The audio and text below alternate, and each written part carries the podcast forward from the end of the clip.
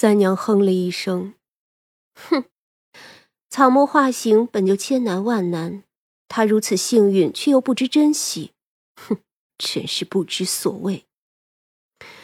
哎，你呀，是因为我才对他这样好吧？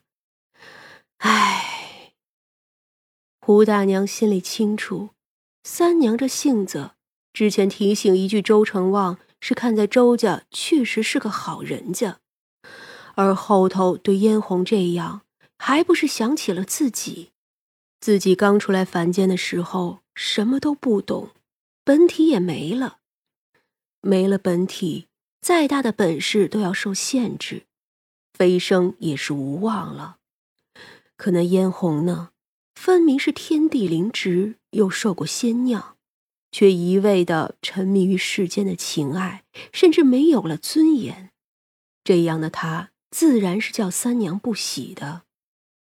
三娘不喜欢，就不爱听了。不过后来，胡大娘还是知道了后续。这一年冬天的时候，那周成旺娶了嫡妻，第二年秋天就有了子嗣。到了第二年冬天的时候。那周家又一次摆酒，给周成旺纳了一个妾室。这妾室姓燕，叫嫣红。据说呀，是个无父无母的孤女。后来就没有他们的消息了。直到过了约莫百年，三娘他们才再次见到了嫣红。而这时候的嫣红，还是那貌美如花的样子。说起周成旺来。他只是一声长叹。时间又退回到当下，天热起来，三娘每天都叫人煮上一大锅的绿豆汤。去年冬天那么冷，今年刚过了端午就热得异常，每天店中啊都卖出不少的绿豆汤和酸梅汤，这两样其实都不贵，路过的人也随意买上一碗喝了再走。如今前线的战事依旧不明朗，和谈了几个月了，依旧不知道那结果会如何。这燕京城里如今也见焦虑之色，不知什么时候就要爆发似的。各地的灾民越来越多，可却都进不来城。只是守城的人知道，进不来的人有一半死在了城外。今年呀。整个北方注定是个荒年。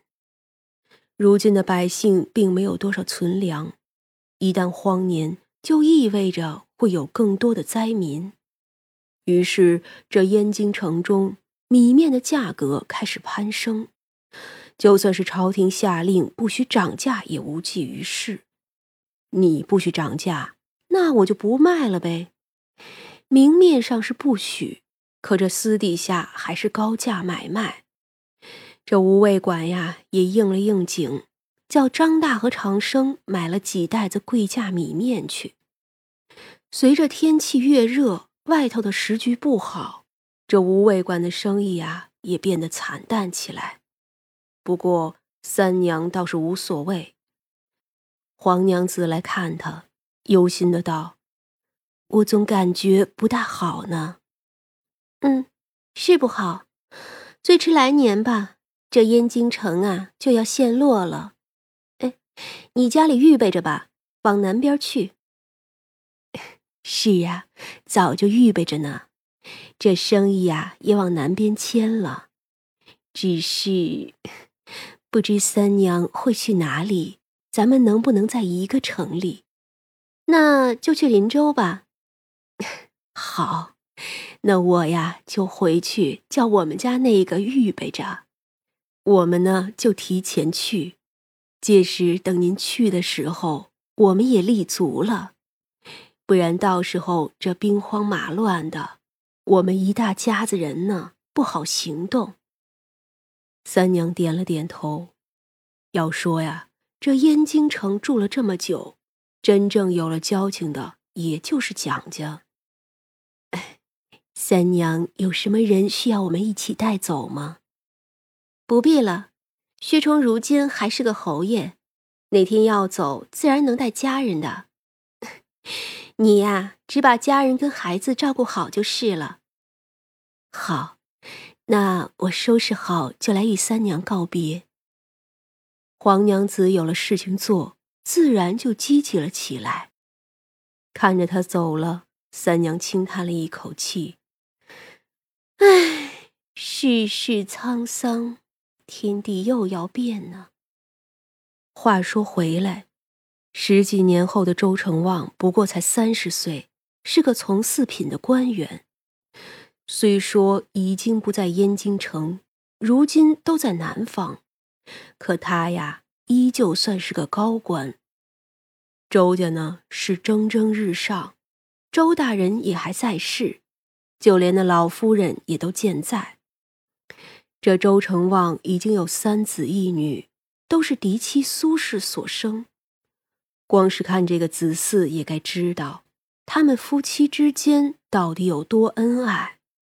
可这周成旺分明还有一个美妾。这一天，周成旺回到府里，见过父母，回到后院的时候，他就看到那必经之路上穿着碎花裙子的女子正在巧笑嫣然。她已经用了法术幻化出这个年纪该有的样子，可是啊，却依旧比那旁人美丽年轻太多。周郎，而周成旺看见他，并不是开心，也不是愉悦，而是无奈。殷红，今日我要去夫人屋里，她身子不适。啊。可昨日你也去她那，前日也是，大前日，半个月了。嫣红低头，泫然欲泣。可是今日她不舒服，你先回去，我会去看你的。嫣红只能让开。这周成旺还是个好人，真的，不然呀，他就该想法子去收妖了。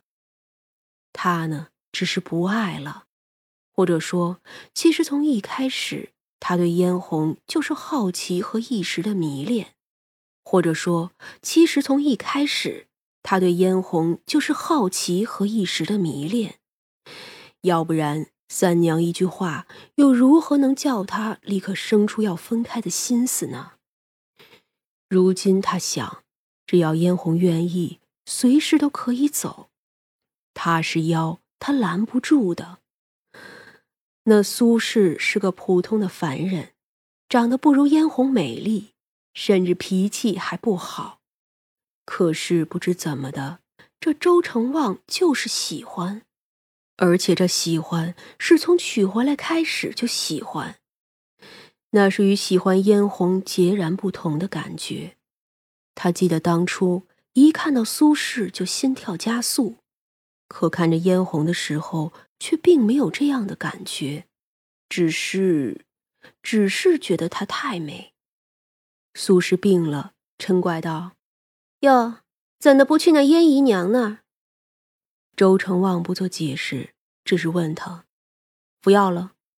哼，唉，你呢也怪，放着美人不去宠信。说是这么说，可苏轼的心里。还是很开心的。他不去欺负燕姨娘，只是也不会喜欢罢了。周成旺哄了一会儿妻子，夜里的时候，他去了花园里。这南方的地界牡丹少，可他家却有一丛。他知道这都不是嫣红的本意，只是因为嫣红在这儿，牡丹才开得好。此时也不是牡丹开的季节，他也并不想看牡丹，一如，一如那一年嫣红自己流着泪与他说愿意做妾的时候一样。从那时候起，他就不再觉得那牡丹有多好了。苏轼也不喜欢牡丹，他喜欢的是迎春，小朵的嫩黄的花。并不显眼，一到了春天，这花就开了起来。嫣红就在周家的后院里蹉跎了三十年，直到周成旺临终前，他眼睁睁地看着周成旺的子女围在床榻前哭泣，眼睁睁地看着周成旺拉着已经老了的苏轼嘱咐他诸多事项，可是没有他。